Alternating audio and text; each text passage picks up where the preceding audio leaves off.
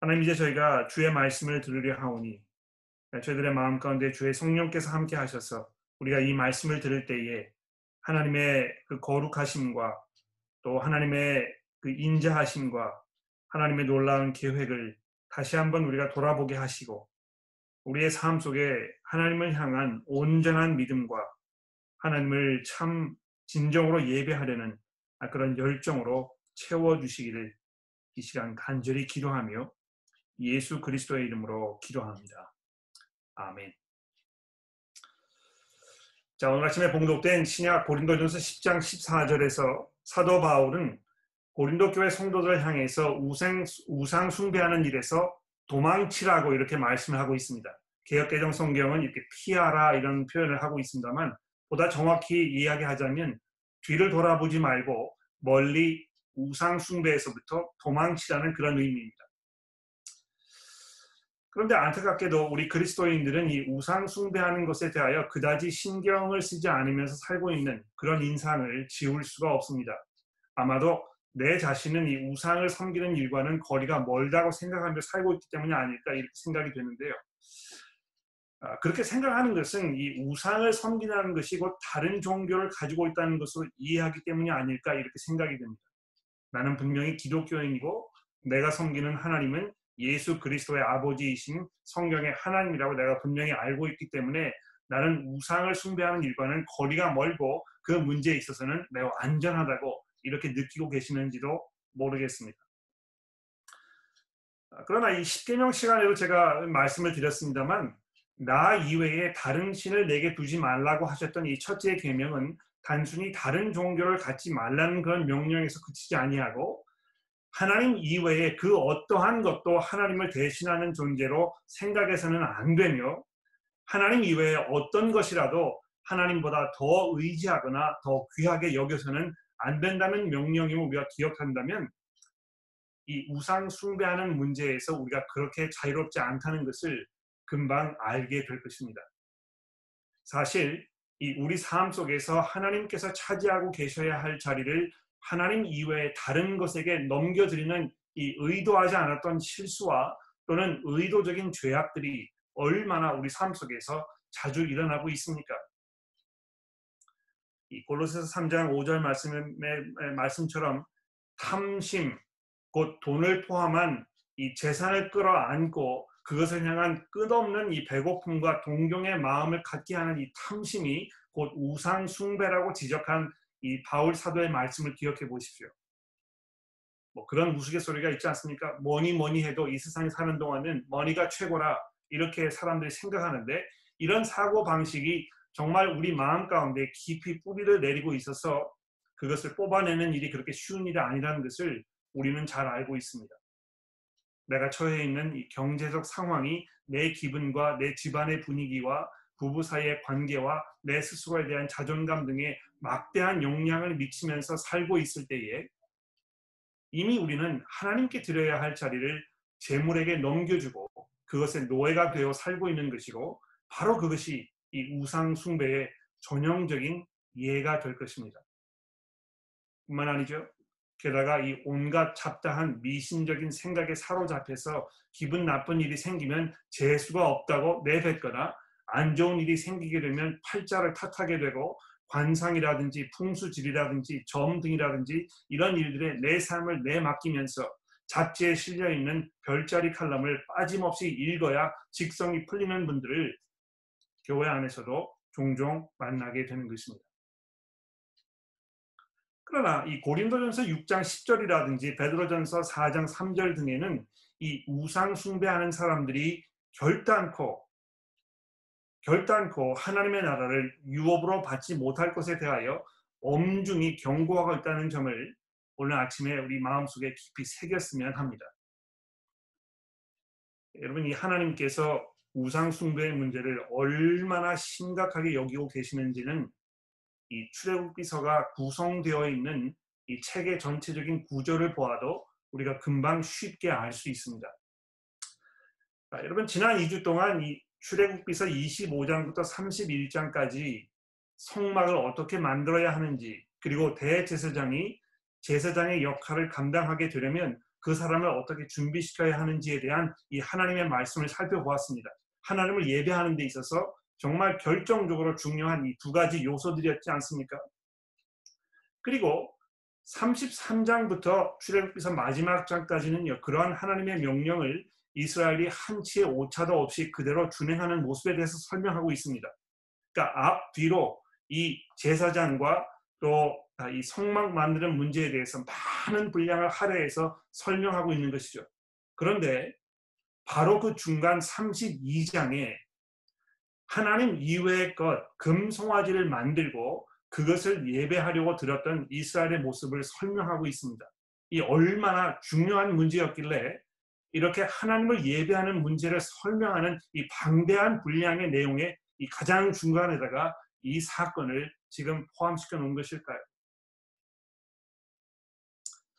이 사건이 어, 하나님을 예배하기 위하여 구원하심을 받고 대제사장 나라로 부르심을 받은 이스라엘이 자신의 본분을 망각해 버린 그 사건임을 그래서 우상을 만들어서 그 앞에 절을 하며 예배하려 했던 것에 대해서 하나님께서 어떻게 생각하셨는지를 우리에게 아주 명확하게 보여주고 있는 말씀입니다. 어, 지난주와 마찬가지로 역시 오늘도 여러분들께 평소에 사용하시는 그 성경책을 앞에 펴놓고 그 말씀을 직접 확인하시면서 설교를 들으시도록 제가 부탁을 드리고 싶습니다. 오늘은 특별히 화면에 제가 띄워드릴 것이 없기 때문에 아, 더욱더 여러분들이 그 성경책을 집중하셨으면 합니다. 아, 제가 이 하나님의 말씀에 충실하려고 많이 노력하면서 설교를 준비하였습니다만 저도 인간에 불과해서 잘못 생각하거나 하나님의 말씀을 의도하지 않았더라도 왜곡하거나 오해할 가능성이 충분하다는 것을 여러분이 염두에 두시고 설교를 들으셔야 할 것입니다. 제가 가르쳐 드리는 이 내용이 정말 본문에서 말씀하고 있는 내용인지 확인하는 것은 여러분들의 책임이라는 것을 전에도 여러 번 말씀드렸지만 오늘 또 다시 한번 상기시켜 드리면서 설교를 하려고 합니다.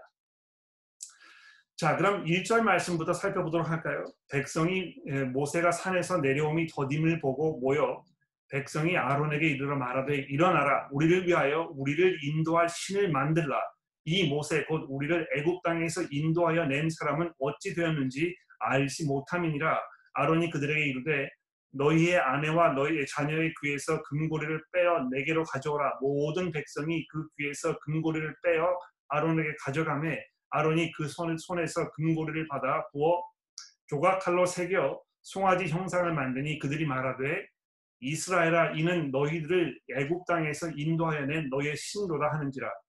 아론이 보고 그 앞에 재단을 쌓고 이에 아론이 공포하여 이르되 내일은 여호와의 일, 절이니라 하니 이튿날 그들이 일찍 일어나서 번제를 드리며 화목제를 드리고 백성이 앉아서 먹고 마시며 일어나서 뛰놀더라. 자 여기 우리가 주목해야 할 두 가지 중요한 사실이 있습니다. 첫째는 죄가 사람을 정말 어리석게 만들어 버린다는 점입니다. 예, 이스라엘 사람들이 우상을 만들기는 이유가 무엇이었습니까? 모세가 산에서 너무 오랫동안 있었기 때문에 그가 어떻게 배웠는지 알지 못하겠다는 것이 그 이유의 전부였습니다. 여러분 그들은 애굽에서 하나님의 능력을 직접 눈으로 목격하였고 불기둥과 구름기둥으로 인도하시며 시내산 앞에까지 인도하셨던 것을 잘 알고 있었습니다. 시내산이 쪼개질 것 같은 큰 소리로 그 산 위에 임하셔서 그들에게 말씀하신 하나님을 직접 눈으로 목격하였던 자들이었음에도 불구하고 모세가 불과 40일 동안 산에 올라가 있었다는 이유만으로 이 하나님의 명령을 그것도 10계명 전체에서 가장 밑바탕이 되는 제1계명 나 이외에는 다른 신을 내게 두지 말라고 하신 그 명령을 정면으로 거역하고 있는 것입니다. 여러분 이것을 보면서 우리는 그렇게 생각할 수 있어요. 어떻게 이들이 이럴 수가 있을까? 어떻게 하나님을 이렇게 빨리도 잊어버리고 믿음을 저버릴 수가 있단 말인가 이렇게 의아해하지 않을 수 없을 것입니다. 그런데 여러분 죄란 바로 그런 것입니다. 죄는 얼마나 우리를 어리석게 만드는지 모릅니다. 인간이 하나님을 섬기는 것이 쓸데없이 어리석은 짓이라고 생각하면서 하나님께로부터 등을 돌리지만 그랬을 때 인간은 그 생각이 허망하여지며 미련한 마음이 어두워져서 스스로 지혜 있다 하나 어리석게 되고 썩어지지 아니하는 하나님의 영광을 썩어질 하나님과 새와 짐승과 기어다니는 동물의 우상으로 바꾸었다고 로마서 1장에서 사도 바울이 말씀하고 있는 것입니다. 여러분 죄는요 인간의 판단력을 빼앗아가고 현실을 제대로 이해하지 못하도록 혼란을 조장시킵니다. 아, 우리는 이러한 사실을 우리 자신의 삶 속에서 그리고 때로는 다른 사람들의 삶 속에서 종종 확인하고 경험합니다. 점점 더 자신의 죄에서 아, 점점 더 자신을 이 죄에게 종으로 내어 주었을 때에 그 삶이 혼란과 슬픔과 고통 속으로 빠져 들어가서 거기에서 스스로 헤어진 헤어나오지 못하고 허우적거리게 되는 그런 모습을 우리가 보게 되지 않습니까? 아, 여기 이 어리석은 군중의 모습이 있습니다.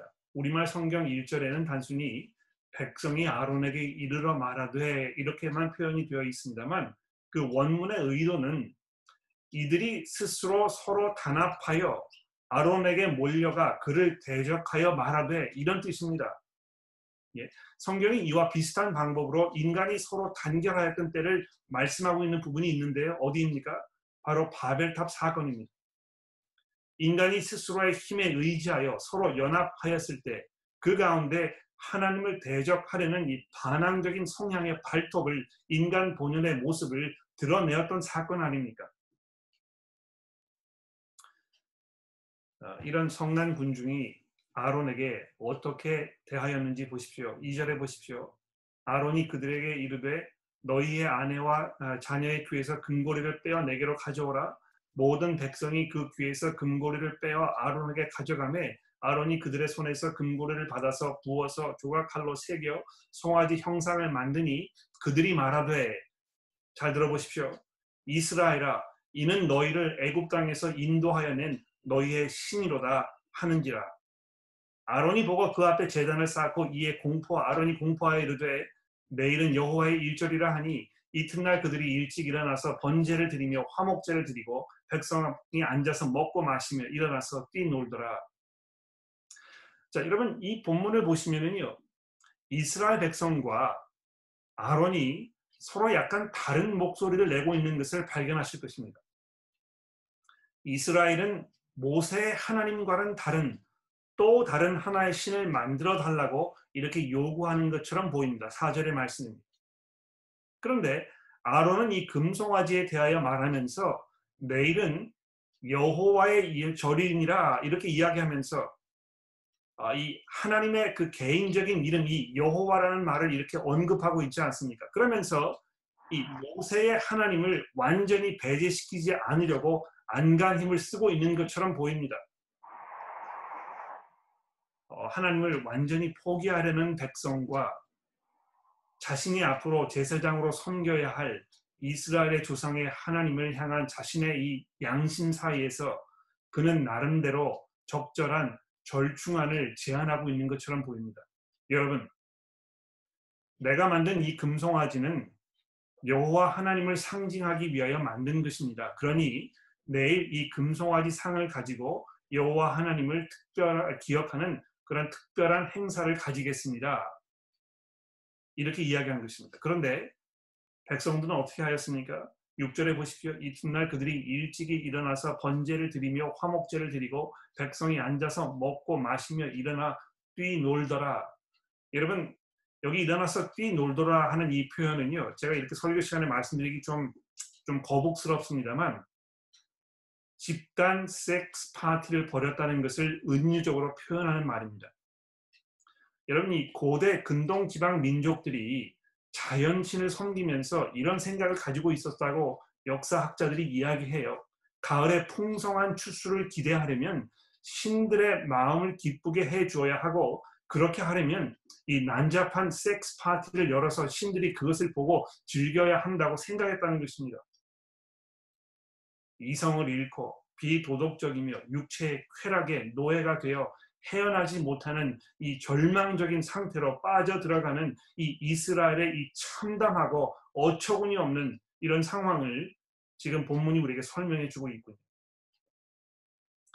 그럼 바로 이것이 아론이 제안한 이 반쪽짜리 진리의 결과입니다.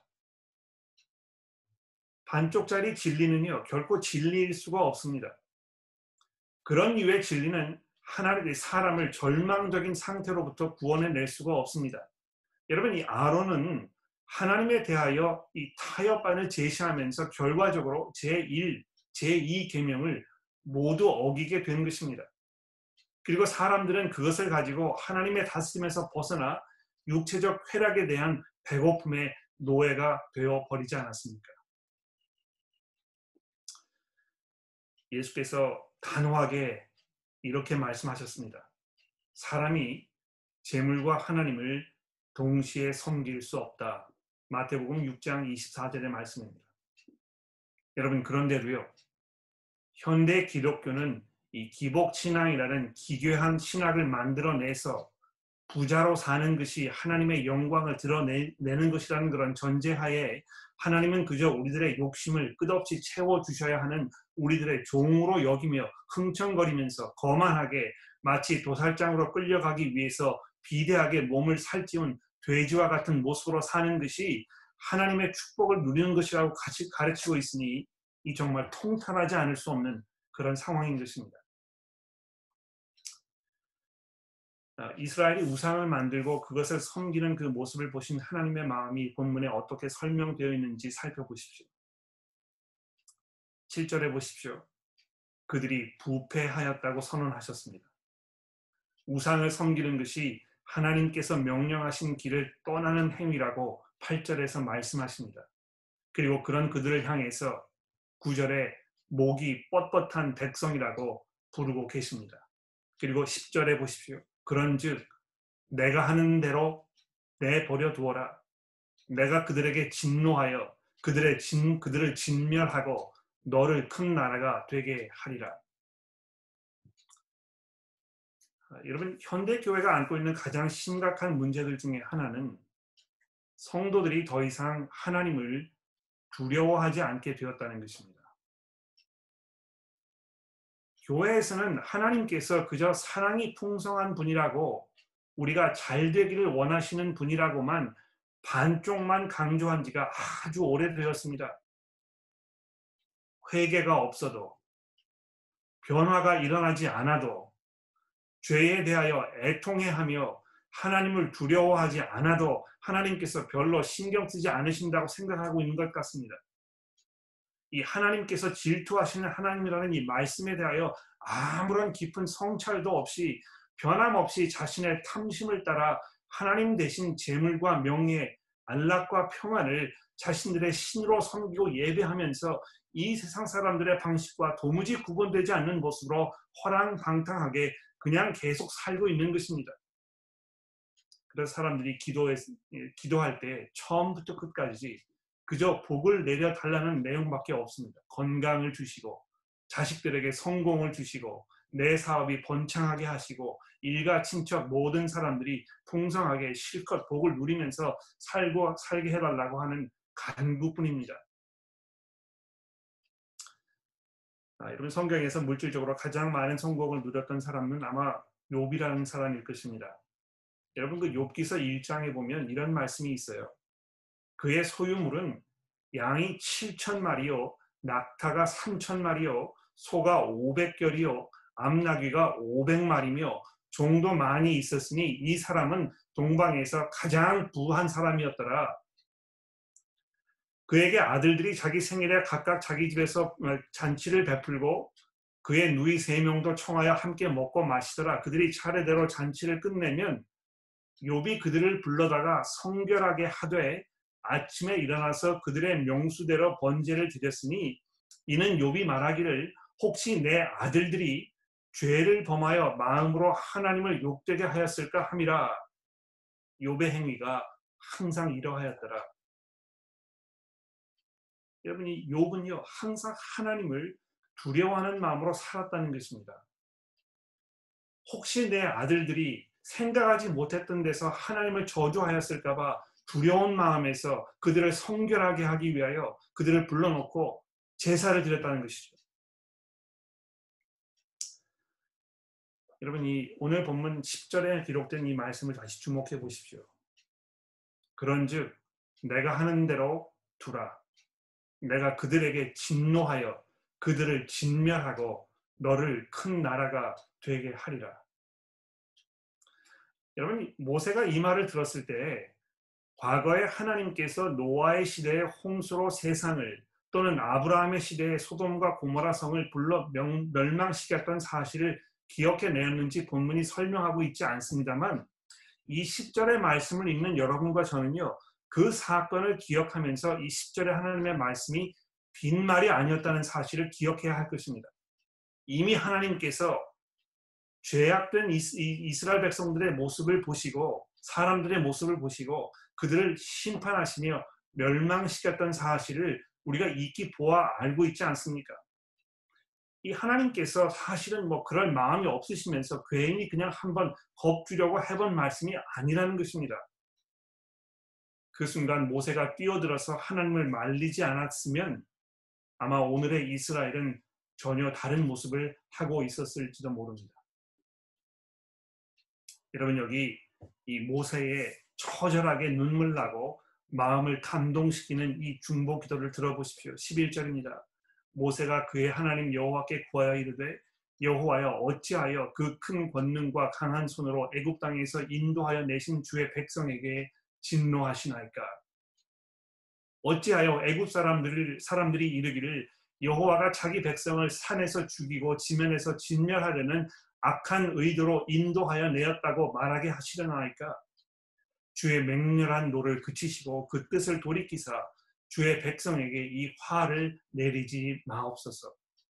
주의 종 아브라함과 이삭과 이스라엘을 기억하소서. 주께서 그들을 위하여 주께 주를 가리켜 맹세하여 이르시기를 내가 너희의 자손을 하늘의 별처럼 많게 하고 내가 허락한 이 온 땅을 너희의 자손에게 주어 영원한 기업이 되게 하리라 하셨나이다. 여러분 이 기도가 하나님의 마음을 움직여 전혀 다른 결과가 가능하도록 하였습니다. 이 기도의 힘이 실로 놀라운 것입니다. 물론 모든 기도가 이와 똑같은 결과를 가져오지는 않습니다. 여러분 이 하나님의 성품과 하나님의 목적하신 바와는 전혀 상관이 없는 기도는 하나님께서 그것을 듣기는 하시지만 그대로 응답하시지는 않을 것입니다. 그렇지 않습니까? 그러나 모세가 드린 이 기도는 하나님의 마음을 움직인 기도였습니다. 하나님께서 그의 기도를 들으시고 원래 말씀하셨던 심판을 이스라엘 백성에게 내리지 않으셨다고 14절이 말씀하고 있습니다. 여러분 이 모세의 기도가 과연 어떠한 기도였기에 이런 놀라운 결과를 끌어낼 수 있었을까요? 모세가 드린 기도의 중심에는 하나님의 영광에 대한 깊은 염려가 자리하고 있었습니다. 하나님께서 이스라엘을 이렇게 심판하고 멸망시키시면 물론 그들이 그런 심판을 받아 마땅하지만 그래서 모세는 이스라엘의 잘못을 축소하거나 미화하거나 정당화하지 않지만 그럼에도 불구하고 하나님께서 이스라엘을 이렇게 심판하시면 오히려 그것이 하나님의 명성에 훼손되는 일이요 하나님의 영광이 가려지는 결과를 가져올 것이라는 것을 그가 알고 있었다는 것입니다. 그래서 하나님의 영광이 가려지는 것을 염려하고 안타깝게 여겨 하나님께 하나님 이렇게 하지 말아 주십시오. 간구하였다는 것이죠. 뿐만 아니고 모세는 하나님께서 오래전에 이스라엘 조상들에게 약속하셨던 그 약속을 언급하고 있습니다. 그리고 하나님께서는 모세의 그러한 기도를 들으시고 뜻을 돌이키셨다고 14절이 분명히 말씀합니다. 아마 전지전능하신 하나님께서 고작 인간의 간청의 뜻을 바꾸시는 분이냐 어떻게 그렇게 하면 그분을 주권적인 능력의 하나님이라고 말할 수 있겠느냐 이렇게 염려를 표명하는 분들이 계실지도 모르겠습니다. 그러나 한 가지 분명한 것은 오늘의 본문이 하나님께서 모세의 기도 때문에 그 뜻을 돌이키셨다고 말씀하고 있는 점입니다. 여러분 겟세만의 동산에서 그토록 처절하고 간절하게 기도드렸던 예수님의 기도는 하나님의 마음을 돌이키는 결과를 만들지 않았습니다. 아니 이렇게 말씀드리는 것은 아마 100% 정하지 않을 것 같아요. 왜냐하면 예수께서는 할 수만 있다면 십자가에서의 죽음을 지나가게 해달라고 간구하셨지만 동시에 자기의 뜻대로 마시고 아버지의 뜻대로 이루게 해달라고 간구하셨기 때문입니다. 하나님께서는 예수님의 기도를 들으시고 그 마음과 뜻하신 계획을 바꾸지 아니하시고 그 아들의, 아들에게 하나님의 진노의 잔을 마시게 하셨다는 것입니다. 어쩌면 오늘 본문에서 이, 하나님께서는 이스라엘을 용서하시려고 마음을 먹으시고 모세에게 이스라엘의 용서를 간구하는 기도를 하도록 초청하고 계신지도 모르겠습니다. 실제로 어떤 주석가는이 10절의 말씀 속에서 하나님의 그러한 의도가 발견된다고 설명합니다. 모세야, 내가 나를 그냥 내버려 두면 내가 이스라엘을 진멸할 것이지만 내가 그렇게 하지 아니하고 그들을 위하여 중보 기도 하면 내가 그들을 받아 마땅한 그 심판을 받지 않도록 그들을 용서를 얻을 수 있도록 할 것이다. 이렇게 모세에게 귀띔하고 있다고 생각하는 것입니다. 그리고 모세는 그에게 그, 그의 응답해서 하나님의 영광을 염두에 두고 하나님의 약속을 기억하면서 이스라엘을 위하여 중보하였고 하나님께서는 그러한 기도를 이 자신의 뜻을 이루시는 도구로 사용하셔서 이스라엘을 용서하셨다는 것입니다. 아, 여러분 어떤 면에서 이것은 우리가 늘 경험하는 일입니다. 믿음이 없는 가족 식구를 위해서 친구를 위하여 이웃을 위해서 우리가 기도하였을 때에 하나님께서는 우리의 기도를 들으시고 심판을 받아 멸망당하는 것이 마땅한 죄인들을 향해서 그 마음을 바꾸시고 그들을 너그럽게 용서하시지 않습니까? 물론 우리가 위해서 기도했던 모든 사람들이 다 그리스도께 돌아서서 회개하는 역사가 일어나지 않습니다만 그런 일이 종종 일어났을 때에 분명 하나님께서는 우리가 그들을 위하여 올려드린 기도를 들으시고 우리의 기도에 응답하시어 그들을 향한 진노의 심판을 거두시고 그들을 용서하시는 것입니다. 여러분 모세의 중보 기도가 처절하게 진실되고 눈물 겹도록 감동적이었지만 이스라엘의 죄를 해결하기에는 역부족이었던 것입니다. 이 아론의 이 변명을 우선 한번 들어보십시오. 21절에 보시면 모세가 아론에게 이르되 이 백성이 당신에게 어떻게 하였기에 당신이 그들의 큰 죄를 빠지게 하였느냐? 아론이 이르되 내 주여 노여워하지 마소서 이 백성이 악함을 당신이 아나이다. 그들이 내게 말하기를 우리를 위하여 우리를 인도할 신을 만들라 이 모세 곧 우리를 애굽 땅에서 인도하여 낸 사람은 어찌 되었는지 알 수 없노라 하기에 내가 그들에게 이르기를 금이 있는 자는 빼내라 한즉 그들이 그것을 내게로 가져왔기로 내가 불에 던졌더니 이 송아지가 나왔나이다. 이 정말 이 구차한 별명이라는 말은 이럴 때 쓰는 말인 것 같아요.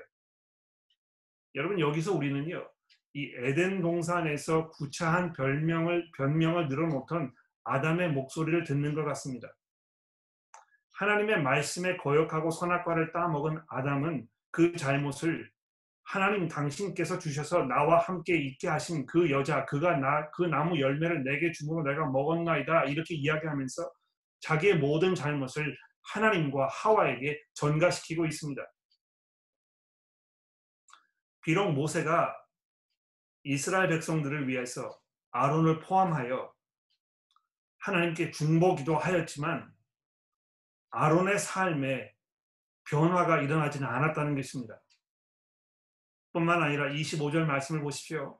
모세가 본즉 백성이 방자하여 하니 이는 아론이 그들을 방자하게 하여 원수에게 조롱거리가 되게 하였음이니라 백성이 방자하여 하는 말은요 즉 제 멋대로 날뛰고 있었단 말입니다. 이 사태의 심각성을 조금 더 인식하지 못하고 있었다는 것입니다. 모세가 시내산에서 그렇게 간절하게 하나님을 위, 아, 그, 하나님께 그들을 위해서 기도하였지만 그래서 하나님께서 그들을 멸하시는 것을 일시 중단하셨지만 모세의 중보 기도가 백성들의 그 마음에 어떤 변화도 일으키지 못하였습니다. 아, 여러분 그 20절에 보시면 모세가 금송아지를 부셔가지고 가루를 만들어서 물에 뿌려 그것을 이스라엘 백성이 마시게 하였다는 말이 있죠. 아마 그렇게 한 것은 너희들이 그토록 목마르게 하나님 이외에 다른 신을 원하였느냐? 그러면 그 원했던 것을 한번 실컷 마셔봐라. 그것이 내 입과 내 뱃속에서 얼마나 쓰디쓴 것인지 한번 맛봐라. 이렇게 하기 위해서 했던 것 같아요. 그러나 그럼에도 불구하고 그것이 그들에게 변화를 불러오지 않았다는 것입니다. 그 결과가 무엇입니까? 이 변화하지 않는 중보 기도에도 불구하고 하나님의 일시적인 용서에도 불구하고 변화되지 않는 그래서 방자하여 날뛰고 있는 이 이스라엘 백성들 그들의 모습의 이 결과가 무엇입니까? 6절에 아, 아, 보십시오.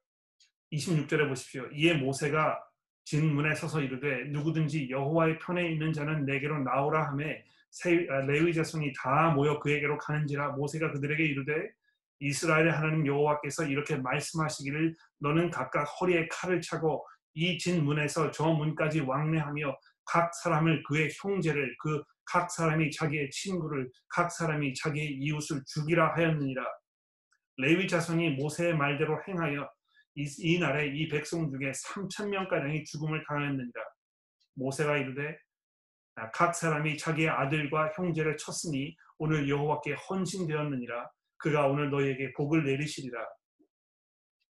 여러분 이 하나님께서 얼마나 우상 숭배하는 것을 혐오하셨는지 이해가 되십니까?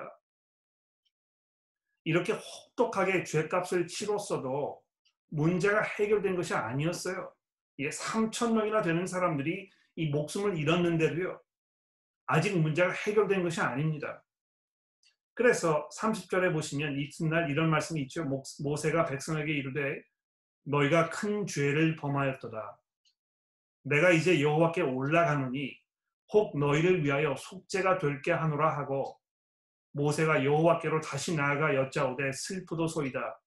이 백성이 자기들을 위하여 금신을 만들어 싸우니 큰 죄를 범하였나이다. 그러나 이제 그들의 죄를 사하시옵소서. 그렇지 아니하시면 원컨대 주께서 기록하신 책에서 내 이름을 지워 버려 주옵소서. 여호와 께서 모세에게 이르시되 누구든지 내게 범죄하면 내가 내 책에서 그를 지워 버리리라. 이제 가서 내가 내게 말한 것으로 백성을 인도하라. 내 사자가 내 앞에 가리라. 그러나 내가 보응할 날에는 그들의 죄를 보응하리라. 여호와께서 백성을 치시니 이는 그들이 아론이 만든 바 금송아지를 만들었습니다라. 여러분 이 모세의 기도는요 정말 눈물 겨울 정도로 처절합니다. 얼마나 간절한지 몰라요. 얼마나 이 하나님의 그 영광과 하나님의 그 거룩하심을 이 그대로 마음속에 가지고 있었는지 우리가 이 32절의 기도에서 알 수 있습니다. 하나님 이들의 죄를 사하여 주옵소서. 그러나 그렇지 아니하시면 주께서 기록하신 책에서 내 이름을 지워서라도 이들을 용서하여 주옵소서. 하나님의 마음을 지금 이해하고 있는 것입니다. 그런데 하나님은 어떻게 대답하십니까? 아마 저 같았으면 모세의 이런 기도를 듣고 눈물 겨워서 마음에 감동이 와서 그래 내가 너의 기도를 듣고 이 백성의 이 끔찍한 죄를 내가 다 없던 거로 하지. 아마 이렇게 대답했을 것 같아요. 그런데 이 33절 이하에 있는 이그 어, 하나님의 답을 들어보면 그 답이 좀 알쏭달쏭합니다. 33절에 보십시오. 여호와께서 모세에게 이르시되 누구든지 내게 범죄하면 내가 내 책에서 그를 지워버릴 것이다. 이제 가서 내가 내게 말한 것으로 백성을 인도하라. 내 사자가 내 앞에 갈 것이다. 그러나 내가 보응할 날에는 그들의 죄를 보응할 것이다. 그래서 하나님께서 지금 모세의 기도를 들으시고 일시적으로 이스라엘을 심판하시는 것을 보류하셨다는 것입니다. 모세가 위대한 선지자였고 모세만큼 하나님을 직접 대면하면서 하나님과 대화했던 사람들이 없, 사람이 없었지만 그는 완전한 중보자는 아니었다는 것입니다. 그의 중보는 완전한 중보가 될 수는 없었다는 것입니다. 우리가 이 본문을 보면서 이제 복음으로 돌아가게 됩니다. 우리들의 완전한 중보자이신 예수 그리스도 그분의 이 죽으심과 그분의 부활하심과 그분의 그 승천하셔서 하나님의 보좌 앞에 나아가셔서 우리를 위하여 중보하고 계신다는 이 성경의 말씀을 우리가 기억해 보겠습니다. 여러분 로마서 8장 34절에 바울 사도가 이렇게 이야기하죠. 누가 우리를 정죄하리요? 누가 우리를 죄 있다 이야기할 수 있으리요? 죽으실 뿐 아니라 다시 살아나신 이는 예수 그리스도시니 그는 하나님 우편에 계신 자요 우리를 위하여 간구하시는 자신이라 여기 이제 간구한다 이렇게 개혁 개정이 번역해 놓았는데 이 부활하셔서 하나님의 보좌 우편에 계신 예수 그리스도 그분께서 지금도 끊임없이 여러분과 저를 위하여 하나님 앞에 중보하고 계신다는 것입니다. 우리가 죄를 지을 때에 우리가 우리 마음속에 있는 이 우상을 숭배하면서 하나님의 이 그 영광을 가리는 이런 삶을 살고 있을 때에도 예수께서 하나님의 보좌 우편에 나아가셔서 아버지여 저들의 죄를 용서하여 주옵소서. 제가 이들을 위하여 내 목숨을 내어 놓지 아니하였습니까? 그러니 저를 보시고 제가 치른 죄 값을 보시고 아버지 하나님의 그 진노를 돌이키셔서 이들을 용서하여 주옵소서. 그리스도께서 이렇게 지금도 여러분과 저를 위하여 온전하게 하나님 앞에 중보하고 계시는 것입니다. 그러므로 우리는 이제 더 이상 정죄 아래 있지 않습니다. 하나님께서 우리를 보시면서 우리를 죄인 취급하지 않으시는 것입니다. 왜 그렇습니까? 하나님의 보좌 앞에 서신 완전하신 중보자, 유일하신 대제사장, 예수 그리스도 그분께서 우리 앞에 하나님 앞에 서 계시기 때문인 것입니다. 우리의 마음이 이 그리스도의 영광을 보면서 감사와 감격과 찬송으로 겸손함으로 하나님을 진정하게 두려워하는 마음으로 우리의 삶 속에 나타나게 되기를 간절히 기도합니다. 기도하겠습니다. 하나님 아버지, 하나님의 그 은혜와 하나님의 사랑을 이 시간 기억해 봅니다. 죄인 된 우리들을 내버려 두지 아니하시고 불쌍히 여기셔서 그 아들의 보혈의 피를 통하여 용서하여 주신 하나님의 그 은혜를 기억합니다. 부활하신 그리스도께서 하나님의 보좌 앞에서 우리를 위하여 하나님 앞에 간구하시며 우리를 변호하시며 우리를 위하여 중보하고 계신다는 그 말씀 속에서 주여 저희가 확신과 마음의 평안과 위로 가운데 살게 하여 주시고 우리가 그러한 예수 그리스도의 그 중보의 기도를 기억하며 우리의 삶을 온전히 거룩함으로 하나님의 뜻에 합당한 모습으로 살 수 있도록 주여 저희를 인도하여 주옵소서. 우리의 구주이신 예수 그리스도의 이름으로 기도합니다.